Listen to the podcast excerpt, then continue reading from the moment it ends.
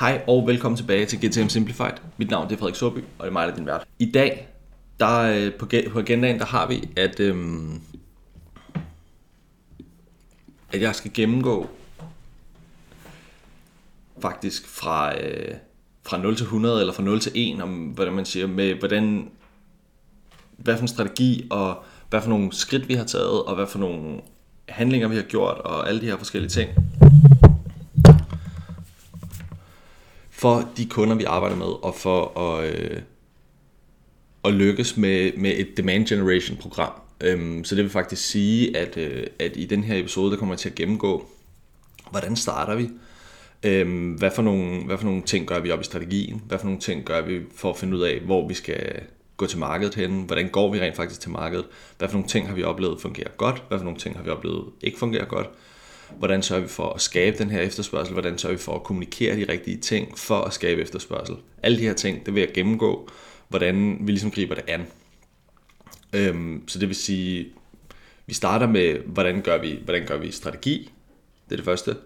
Hvordan tænker vi, hvordan foretager vi kundeinterviews, som er en, en del af strategien, og som er del af, er at sørge for, at man kommunikerer de rigtige ting til de rigtige mennesker. Det næste der er så, hvordan gør vi det rent faktisk, helt lavpraktisk? Hvad for nogle medier bruger vi? Hvor er vi henne? Hvad for nogle sociale medier bruger vi? Hvordan gør vi på Google? Hvordan gør vi de der ting?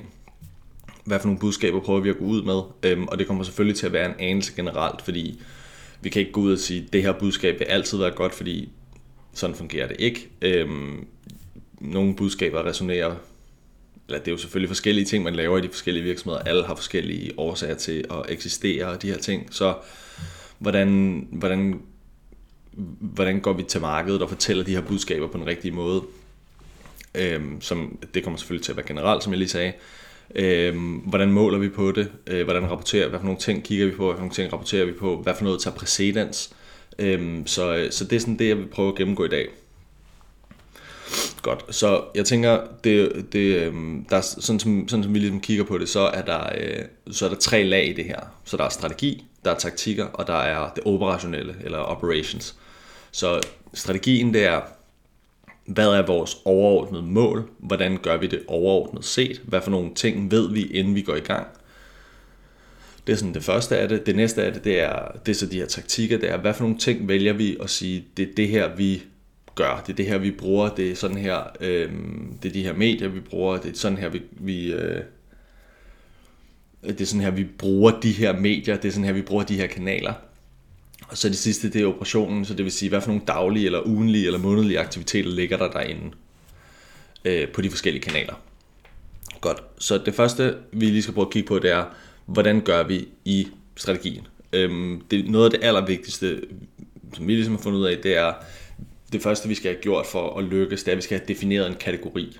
Øhm, og når vi snakker kategori, så et, et, et oplagt eksempel, som jeg bruger meget, task management for eksempel, det kunne være en, øh, en, øh, en kategori, eller så kan vi snakke om CRM, øh, det er en kategori, og så for eksempel, som et eksempel, jeg har brugt meget, det er, så har der været CRM, og så er Salesforce kommet, og så har de lavet Cloud CRM, så det er ligesom en underkategori til den overordnede kategori.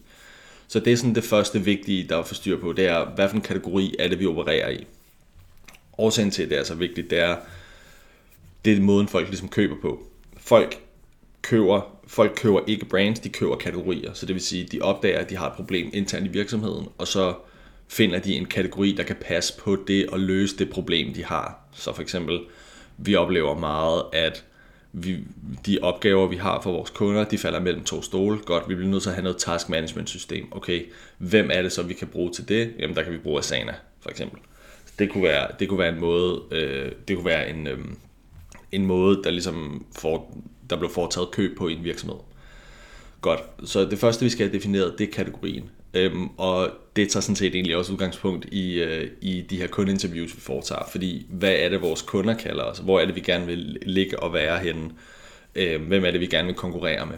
Og i nogle tilfælde, så skal vi lave en ny kategori. Så skal vi designe vores egen kategori. Og det kan også godt være, være en, en smart måde at gøre på. Men det kræver, at der er, for det første, det kræver, at der er noget, til, øh, hvad hedder det, noget tålmodighed.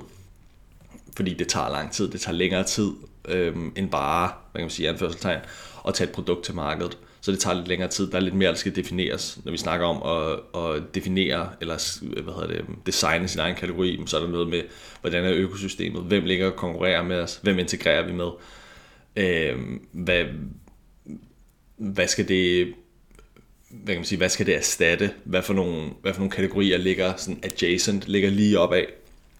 Så, øhm, så det, det kunne være en, øh, hvad hedder det, det, det, det er en måde at gøre det på. Det er, ikke, det er ikke det, vi kommer til at snakke om nu, fordi kategoridesign, det bør nok være en, øh, en hel episode for sig. Så det er det første, vi ligesom skal have styr på. Hvordan er, hvad er det for en kategori, vi ligger og opererer i? Og hvem er det så, vi ligger og konkurrerer med i den kategori? Og hvem er det, vi tjener i den kategori? Hvem er det, der køber den kategori? Hvem er det, der ejer budgettet til at købe den her kategori? Hvem er det, der ejer øh, Øh, hvem er det, der er influenterne, hvem er det, der er gatekeepers, hvem er det, der er champions, alle de her ting, så vi også får styr på decision making unit sammen med kategorien, så vi har kategorien, og på den måde, så kan vi også ligesom finde ud af, hvem er det, der, der handler her. Så det næste, vi går ind og kigger på, det er sådan den gode, gammeldags SDP-model, segmentering, targeting og positionering. Så segmenteringen måden vi kigger på det på, det er på firmografiske niveauer. Så det vil sige, eller på firmografisk niveau, så det vil sige, hvad for en industri er det? Hvad, hvor mange ansatte er det? Hvordan er omsætningen? Hvordan er deres forretningsmodel? Sælger de B2B eller B2C? Øhm, er der noget med vækstrater? Er der noget med måden, er der noget med nogle bestemte kunder, som vores kunder sælger til? Øhm, sådan nogle der ting kan være nye øhm, ja, ikke nye, men det kan være de øh, variabler, man går ind og kigger på. For os, for os selv for eksempel, der kom der et stort unlock, der vi ligesom fandt ud af, okay, men dem vi sælger til, dem der giver mening for os at sælge til, det er dem, som har en fornuftig profitmargin, og som sælger noget på abonnement. Så, og så giver det god mening, at det er SaaS, fordi de i forvejen ligesom har et digitalt produkt, så derfor bliver de nødt til at gå til markedet digitalt også. Så der kom et ret stort unlock for os der, øhm, og da vi ligesom fandt ud af, okay, men der hvor, der hvor det giver mening for os at gå til markedet, det er teknologi, SaaS, software virksomheder. Godt, så det er segmenteringen. Targeting, det er så et lag nede, hvor vi kigger på decision making unit. Hvem er det, der kan købe? Hvem er det, der har ejer budgettet? Hvem er det, hvem er det, der er glade for os, hvem er det, der ikke er glade for os, hvem er det, der får meget ud af os, hvem er det, der ikke får noget ud af os, så vi ligesom får styr på de der ting, og så inde i targeting, der finder vi også ud af, hvad er det for nogle problemer, de har, hvad er det for nogle gains, de får af at, at bruge vores produkt, sådan så de, hvad er det for nogle problemer, som vores produkt rent faktisk løser for dem, hvad er det for nogle drømme, de har der, og hvad er det, hvad er det, de gerne vil, når de køber vores produkt, hvad er det for et, et overordnet større mål, det er, vi hjælper dem med.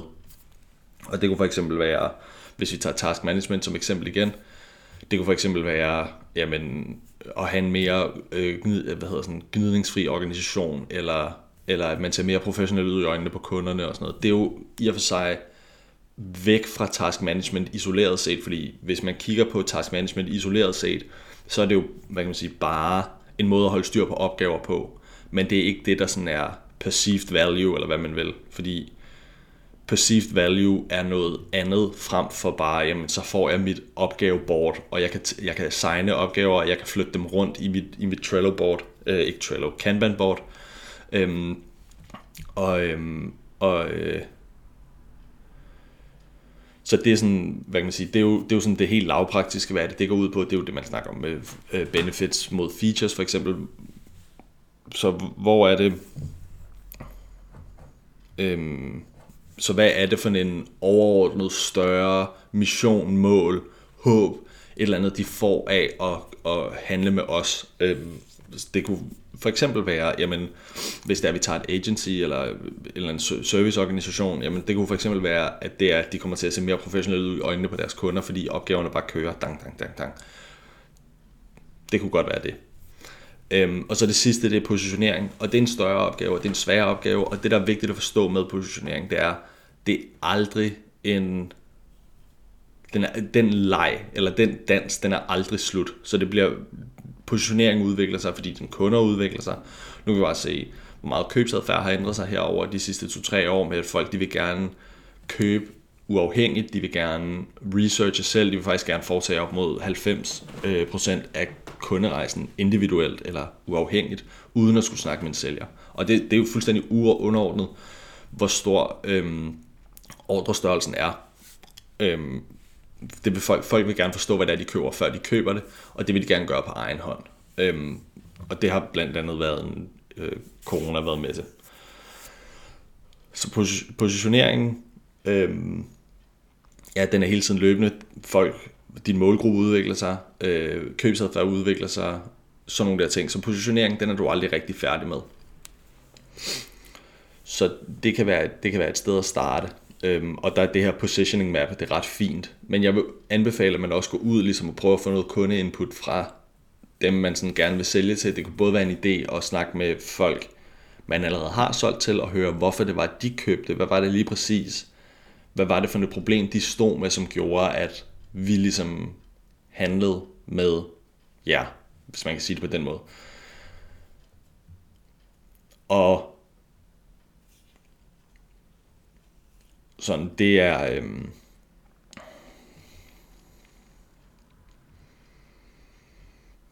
det kan give en indikation af, hvad er det for en, hvad var det for en kategori, de købte af os, og så kan, øh, øh, hvad hedder det, eller hvad var det, de opfattede os som, som gjorde, at de købte af os. For eksempel har jeg lige for nylig lavet noget, nogle interviews, hvor, hvor jeg kan se, at den her kunde, som jeg har lavet interviews for, jamen de, er måske mere, de bliver måske mere opfattet som et, so, altså et social bureau, end så meget andet. Øhm, så, så det kunne give lidt, lidt input i, når man, dem, der egentlig køber os, det er sådan her, det er derfor, de ser os på den her måde, så kan det godt være, at vi skal bruge lidt mere krudt på at positionere os på den måde, hvis dem, vi har talt med, er dem, vi gerne vil sælge til i fremtiden. Så det er lige en, en arbejde, at være at holde øje med. Ellers så er det at gå ud og prøve at lave nogle interviews med nogle nye kunder, Øh, og det kan godt være, at man ikke skal gøre det selv. Det kan godt være, at man bliver nødt til at prøve at få nogle eksterne folk til det, sådan så det ikke, prøver, sådan så det ikke virker som en eller anden form for øh, salgssituation, men man kan gå ud og sige, mm, vi, vi laver noget kundeanalyse, og vi vil gerne et, nogen, der har den her profil, og der ser sådan her, sådan her ud, en virksomhed, der ligesom leverer det her, det her. Hvordan vil du opfatte det? Så at få styr på sin positionering. Jeg kan anbefale, jeg er selv i gang med det nu her, jeg kan anbefale den bog, der hedder Obviously Awesome af April Dunford, som er sådan en praktisk 10-step guide til, hvordan du laver bedre positionering. Den er sindssygt god. Så, men det, det tager i virkeligheden også udgangspunkt i, at, at det handler om, at man bliver nødt til at få noget input fra de kunder, man snakker med, fordi det er dem, der ligesom holder nøglen til det. Så når du har styr på det, eller i hvert fald, fordi du får aldrig rigtig styr på din positionering, og det er også okay, men i hvert fald når du begynder at få en fornemmelse af, hvem er det, vi er noget for, og hvad er det, vi er for dem, så, kan du begynde, så har du et rigtig fint fundament. Så det er sådan det første, vi skal have styr på. Det er, hvad er vores kategori? Hvem er vores decision making unit i den her kategori? Hvad er vores, hvem er vores, hvad hedder det, øh, hvem er vores segmenter? Hvem skal vi snakke med inde i det her segmenter? Det er decision making unit. Og så hvad er vores positionering? Så det næste, som der er rigtig, rigtig mange, der ikke rigtig taler mere om, det er dit strategiske narrativ. Og af en eller anden mærkelig årsag, så er der ikke ret mange, der taler om det. Men dit strategiske narrativ, det er det her old way, new way framework. Og det er uden sammenligning det vigtigste, du kan styre på i din virksomhed. Fordi du bliver nødt til, det er sådan virksomhedens øh, hvad kan man sige, eksistensgrundlag, eller eksist, ja, eksistensgrundlag, hvor det, sådan, det bliver vi nødt, folk bliver nødt til at forstå, hvorfor du eksisterer, fordi ellers så bliver du bare et MeToo-produkt i en MeToo-kategori med et MeToo, en MeToo-virksomhed med en MeToo-kategori med et MeToo-produkt. Det ender du med at blive. Øh, og det gider man jo ikke at være, så man bliver nødt til på en eller anden måde at kunne trække stregerne rimelig klart op og sige, det her er sådan, som det altid har været, sådan her har folk altid gjort. Nu er der en ny måde, det skal gøres på. Så det er old world, new world, eller old way, new way, ligesom at få kommunikeret det mellem linjerne nok i virkeligheden. Øhm, men, men at få styr på det, og det kan du i og for sig, øh, det kan du til dels gøre ved at tale med dine kunder, men ellers så skal det, det er noget, du skal snakke om internt, fordi det er alt muligt med, hvad er vir, hvad hedder det, virksomhedens vision for kategorien? Hvordan skal, øh, hvad, hvad er fremtiden? Hvordan ser vi den her kategori udvikle sig? Hvorfor er der ikke nogen hvorfor har det altid været gjort på den her måde? Hvorfor gør man det på den her måde stadig? Hvorfor er der ikke nogen, der har lavet om på det? Øh, her er vores måde at lave det om på, og sådan, det er det her, som jeg snakker om, som jeg kalder for kategorievangelisme, som er en måde at kommunikere den nye verden, den nye måde på, øhm, new way på. Så at få styr på det, og ligesom have den her old way, new way, det er ekstremt værdifuldt. Øhm, fordi det giver dig også, jeg har lavet et afsnit om det tidligere, hvor jeg har snakket om, at man skal sørge for at konkurrere på anderledes og ikke bedre. Og det det framework her gør, det er, det giver dig, øh, eller det her old way, new way, det giver dig ligesom frameworket, eller grund, hvad hedder det, øh, grunden, elementerne, eller hvad skal man kalde det sådan, for at, for at lykkes med at konkurrere på anderledes frem for bedre. Fordi hvis det er, at du bare går ud og laver endnu et task management system, så vil du bare, så vil du, så vil du nemlig havne som en MeToo-kategori med et MeToo-produkt, fordi der er ikke nogen, der kan se forskel, når det kommer til stykket. Øhm, så få styr på den her del, og så kan du gå ud og fortælle dit marked, hvorfor er det, at vi er så meget anderledes, og hvorfor er det, at den her anderledes er smartere, eller du har mere brug for den her anderledes end den, end den gammeldags. Hvorfor er det, du har brug for new way frem for old way. Så det er sådan, det er, øhm, det er, det er, en, det er en ret vigtig pointe at få styr på det her. Fordi det giver ligesom grundlaget for resten af din kommunikation derudaf, og jeg har oplevet, at når man får styr på det strategiske narrativ, og når man får styr på sådan sin, sin positionering, og man ligesom får sagt, okay, men det vi gerne vil gå ud med, det er det her, og det tapper op i vores strategiske narrativ. Så for eksempel, at man, man, man egentlig framer det, man er en lille smule anderledes. Øhm, det kunne være, det kunne være at man var man tidligere, nu tager jeg et eksempel, øhm, som, som vi faktisk har, har haft ret fornuftig succes med. Før har vi haft nogen, som har været en, øhm, de har været et, et, øh,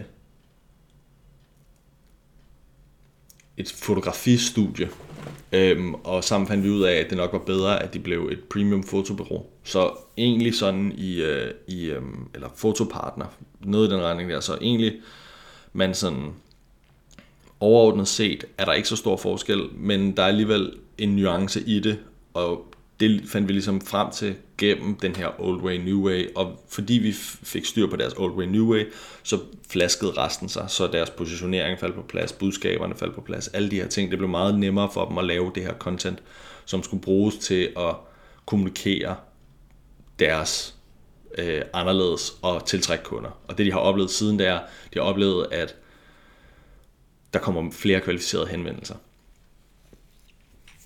Så det er en god grund til at få styr på det her old way, new way.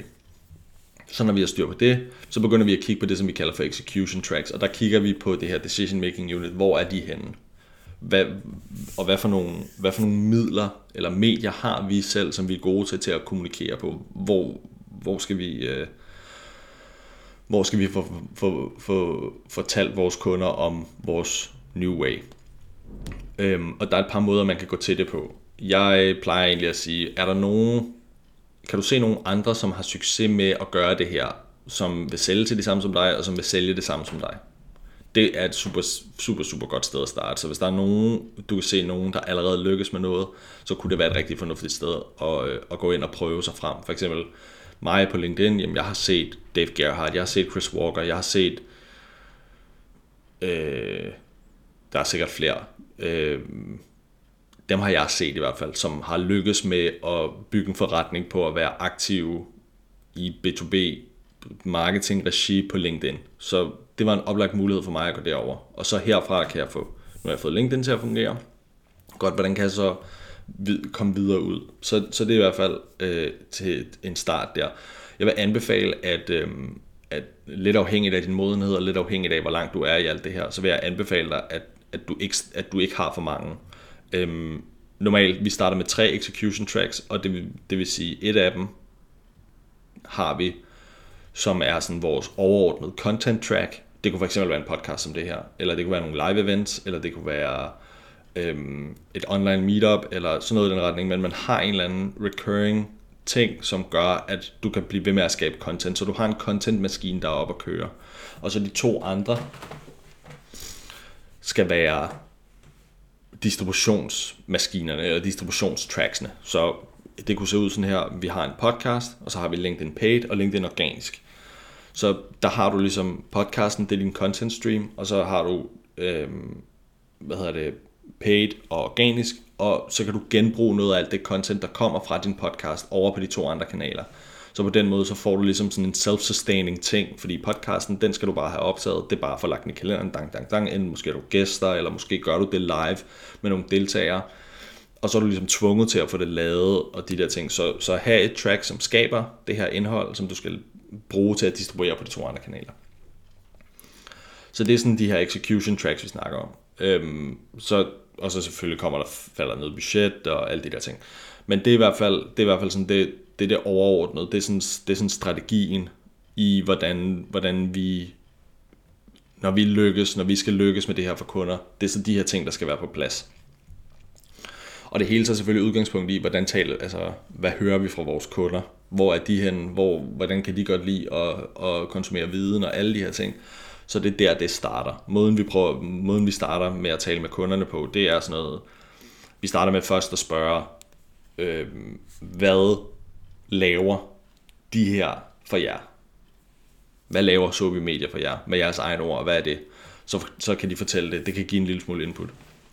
Så spørger vi dem, øhm, hvad for nogle problemer var det, I havde, som gjorde, at I valgte en løsning som det her? Der er en lille nuance der. Godt det var de her problemer. Men hvad er det så for nogle problemer, som, som den her kunde rent faktisk løser for jer? Godt, så kan vi få noget der. Så spørger vi, er der, øhm, er der, hvad, var der et bestemt katalysator-event, eller katalyst-event, eller et eller andet i virksomheden, som gjorde, at nu vurderede I, det var det her, I skulle? Øh, og der får man nogle, nogle gange får man noget at vide, det var sådan, det var, det var super akut, og nu blev vi nødt til at forstyrre det her. Ellers så er det en, en stille og rolig udvikling over tid, men det kan også godt give noget input, det kan godt give noget indblik i, hvordan man skal målrette sig. Fordi hvis der er noget stille og rolig udvikling over tid, så kan det være, at der er et element af, okay, men nu er den her virksomhed moden til at købe det her, så derfor så skal vi også tale til virksomheder med, med en bestemt modenhed, eller virksomheder, som måske lige er på stadiet inden den her modenhed. Sådan så når de bliver modne, så er de klar til at tale med os. Så nogle der ting kan vi finde ud af. Og så det sidste, vi spørger om, det er, hvis den her løsning ikke eksisterede, hvad vil du så have brugt?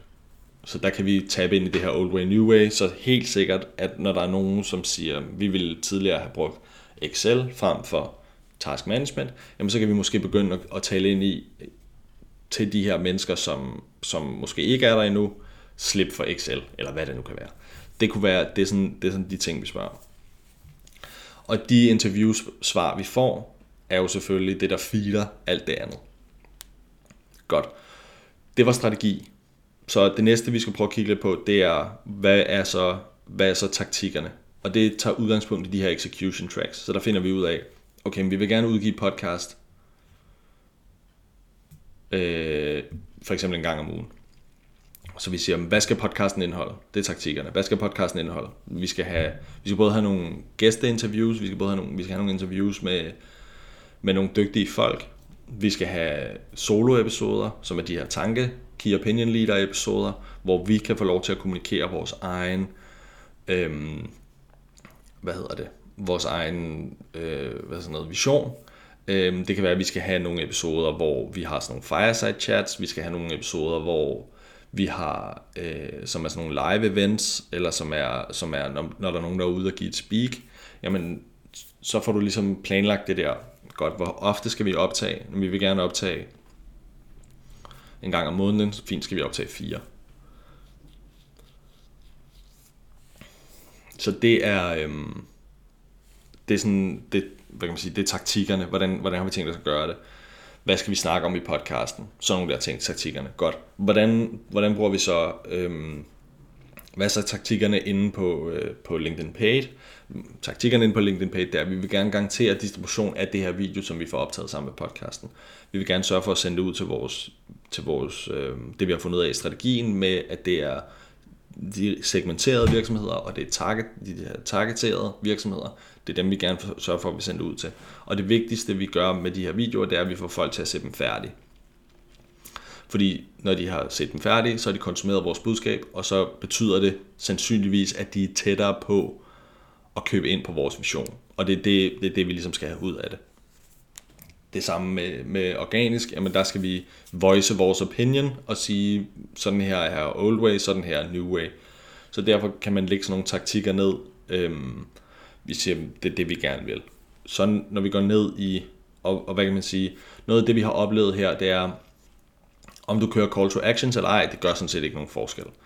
Vi har prøvet at køre øh, annoncer med call to actions, vi har prøvet at køre annoncer uden call to actions, og det, det er sådan i en B2B-verden, hvor den, gennemsnit, den gennemsnitlige ordreværdi for de kunder, vi har, det er 300.000, så der er mange stakeholders med. Øhm, og der er ikke nogen, der konverterer på baggrund af en call to action. Det vi har oplever, det er, når vi kører blogs ud, som er noget, folk kan relatere til, når vi kører social proof ud, som er noget, folk kan relatere til, og når det så ligesom er bakket op af en overordnet tankelederstrategi, det vil sige, vi, eller tankeleder slash øh, kategorievangelisme strategi, når det kører som det nederste lag, eller det øverste lag, om man vil, men det kører ligesom som fundamentet, og vi sørger for at give de her budskaber, og vi sørger for at kommunikere vores vision, og hvad tror vi, hvordan, hvad tror vi fremtiden bringer, sådan så vi kommer til at ligne, eller vi i hvert fald bliver opfattet som kategorilederne, at vi så lægger social proof og, øh, hvad hedder det, øhm, hvad kan man sige, cases og sådan noget der oveni, har vist sig at være en rigtig, rigtig god strategi. Fordi alt det her nederste, det bliver konsumeret, og der skal vi ikke have, det skal vi ikke have noget ud af, ud over engagement metrics. Det er det eneste. Distribution og engagement metrics, det er det eneste, vi holder øje med her. Og så på de her, øh, ja, hvad, hvad skal, altså social proof annoncer, eller hvad vi skal kalde det, selvom vi ikke kører det som retargeting, selvom det stadig er til det, til det kolde lag, så er det her, det er det folk konverterer på. Men fordi de ser et mix af alle de der ting, så er de øh, hvad hedder sådan, bekendte med vores, vores måde ligesom at, øh, og vi ser kategorien på, og så når de ser det andet, jamen, så kan de se, okay, men det er ikke bare, det, det er ikke bare øh, varm luft, de har noget at have det i, de har gjort det før, godt, så er vi klar til at konvertere. Så det er sådan, det er sådan, mm, det er det, vi har oplevet, der fungerer rigtig godt på LinkedIn Paid. Det er at have de her to spor, om man vil, som alle sammen går ud til den, til den, den store overordnede kolde trafik. Jeg synes overordnet set giver det ikke ret meget mening at køre retargeting. Øhm, fordi bare fordi nogen har været inde og besøgt din hjemmeside, så er det ikke ens betydende med, at nu er de mere klar til at købe, eller sådan noget i den retning der. I nogle tilfælde, så hvis du ikke får lavet din retargeting ordentligt, så ender du med at vise det til alle dine konkurrenter, der er inde og besøge. Du ender med at vise det til alle dine egne medarbejdere, alle de der ting. Så det er sådan, retargeting, kan det virke i en product-led? Ja. Kan det virke i e-commerce? Ja, det kan det godt. Kan det virke i B2B med ACV'er på 300.000 og sales cycle lengths på et halvt år? Nej, det tror jeg ikke. Øhm, det tror jeg sådan set ikke. Der giver det mere mening bare at, bare at køre det ud til et koldt lag, men så er du ligesom sikker på, at alle i din målgruppe ser det. Og det er også derfor sådan noget som at tænke content ind i forskellige købsstadier. Nå, men nu er de i awareness, hvis du, og så er de i desire, og så er de i interest, eller det er så omvendt, men, men sådan, at lave content til det der forskellige, det giver ikke så meget mening, fordi det som folk egentlig bare gerne vil se, det er, at de vil gerne se, at det her lykkes for nogle andre. Har de styr på, hvad de laver? Fungerer produktet efter øh, hensigten? Har de de løsninger, vi har brug for? Sådan noget i den retning der. Øhm, så hvis du kan kommunikere det ud, så er du langt, så er du nået langt. Øhm, og meget af det kan kommunikeres over på hjemmesiden, og så det der over på social media, det er det, der er lidt mere snackable, om man vil. Hvor vi ligesom siger, her er vores øh, vision og mission, og sådan her ser vi verden, og sådan her ser vi fremtiden, og sådan så vi kan give noget indhold, som er nyttigt for dem, som er vores købere. Godt. Så det var lidt om, øh, om, om taktikkerne. Det er, sådan, det er sådan, sådan, vi ser på det. Så der prøver vi at definere, hvad er det, hvad er det for nogle ting, vi gerne vil? Hvad er det, vi skal se på med, øh, hvad er det, vi gerne vil have ud af LinkedIn page for eksempel? Videovisninger, eller hvad det nu kan være. Hvad vil vi gerne have ud af LinkedIn organisk? Jamen, det ved, til stedeværelse. Måske, det er måske aktiviteter i virkeligheden, ikke? Øhm, godt, og så det sidste, det er så de her operations, som vi kalder det. Øhm, og det er det, det, det her, hvad er de daglige handlinger? Det er der, vi, der går vi ned og snakker aktiviteter, fordi marketing handler om at møde op. Marketing handler om aktiviteterne. Selvfølgelig er der et element af kreativitet i det, selvfølgelig er der det. Men marketing langt hen ad vejen, det handler om præferenceopbygning. Og det er i virkeligheden det, demand generation er. Præferenceopbygning. Og måden, man bliver præfereret jeg ved ikke om det er et ord, men måden man opnår præference hos sin køber, det er ved at være synlig hver dag. Så sørger vi for, at der kommer noget nyt indhold ud hver dag. For eksempel på LinkedIn Organic. Kommer der noget nyt indhold ud hver dag, som vores kunder kan bruge til, fremtidige kunder kan bruge til noget. Sørger vi for, at vi skifter annoncekreativerne ud, ofte nok til, at de ikke bliver trætte af at se på os. Frekvens 2 plejer vi at, eller to-tre stykker plejer vi at skifte ud på. Så sørger vi for, øh, det er sådan aktiviteterne. Øh, sørger vi for at lave noget nyt. Sørger vi for at holde vores content flywheel op at køre. Sørger vi for at få optaget vores podcast episoder. Sørger vi for at få, øh, få målt. Øh, ikke målt. Det vi måler podcasten på, det er antal udgivende episoder og antal nye gæster.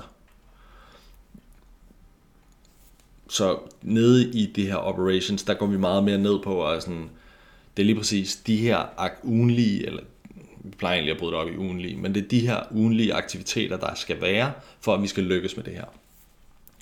Så det er sådan, det er sådan, sådan vi plejer at, øh, at ligesom gå til det, så vi har noget strategi, som er sådan det overordnede, som er sådan, det, det fortæller, altså fordi strategien er jo, hvad kan man sige, anførselstegn, strategien er jo selvfølgelig altid, at vi skal tiltrække flere kunder med de marketingaktiviteter, vi laver. Så det er sådan lidt, øh, det er sådan lidt bullshit på en eller anden måde. Det er sådan, ja, selvfølgelig, altså nu starter vi med et, et marketingprogram på LinkedIn.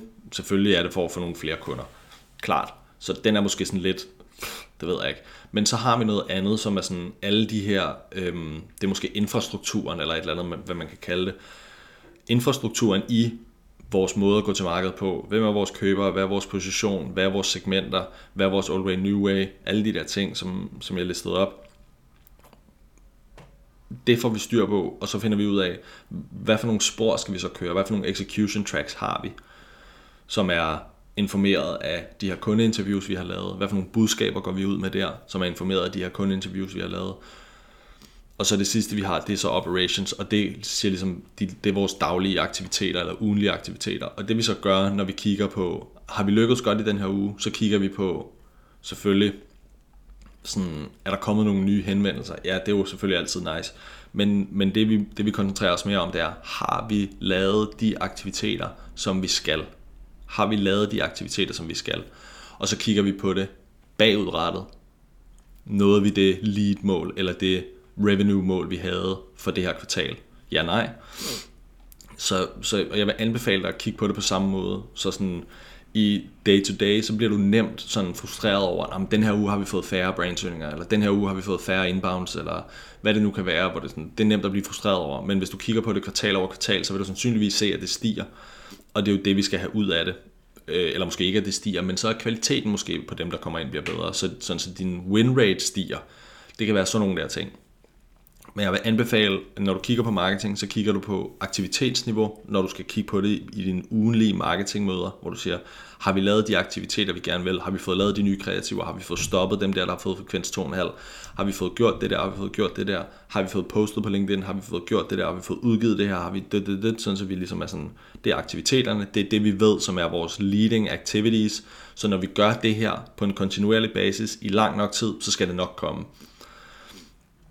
Og så vil jeg kigge på, på vores QBRs, øhm, Quarterly Business Reviews, og der kigger vi tilbage og siger, har vi nået det her mål, som vi gerne vil? Øh, så lad være med at gå for dybt i metrics, tror jeg, jeg vil sige. Nå, men det her, det er, øhm, det var så, det var måden, det vil jeg lige gå igennem på. Øh, så det, det er den her strategi, øh, eller det er det her sådan framework, eller den her måde, vi har arbejdet på for at skabe de her næsten 25 millioner kvalificerede pipelines sidste år. Øhm, jeg håber, du kan bruge det til noget. Tusind tak, fordi du lyttede med. Vi høres.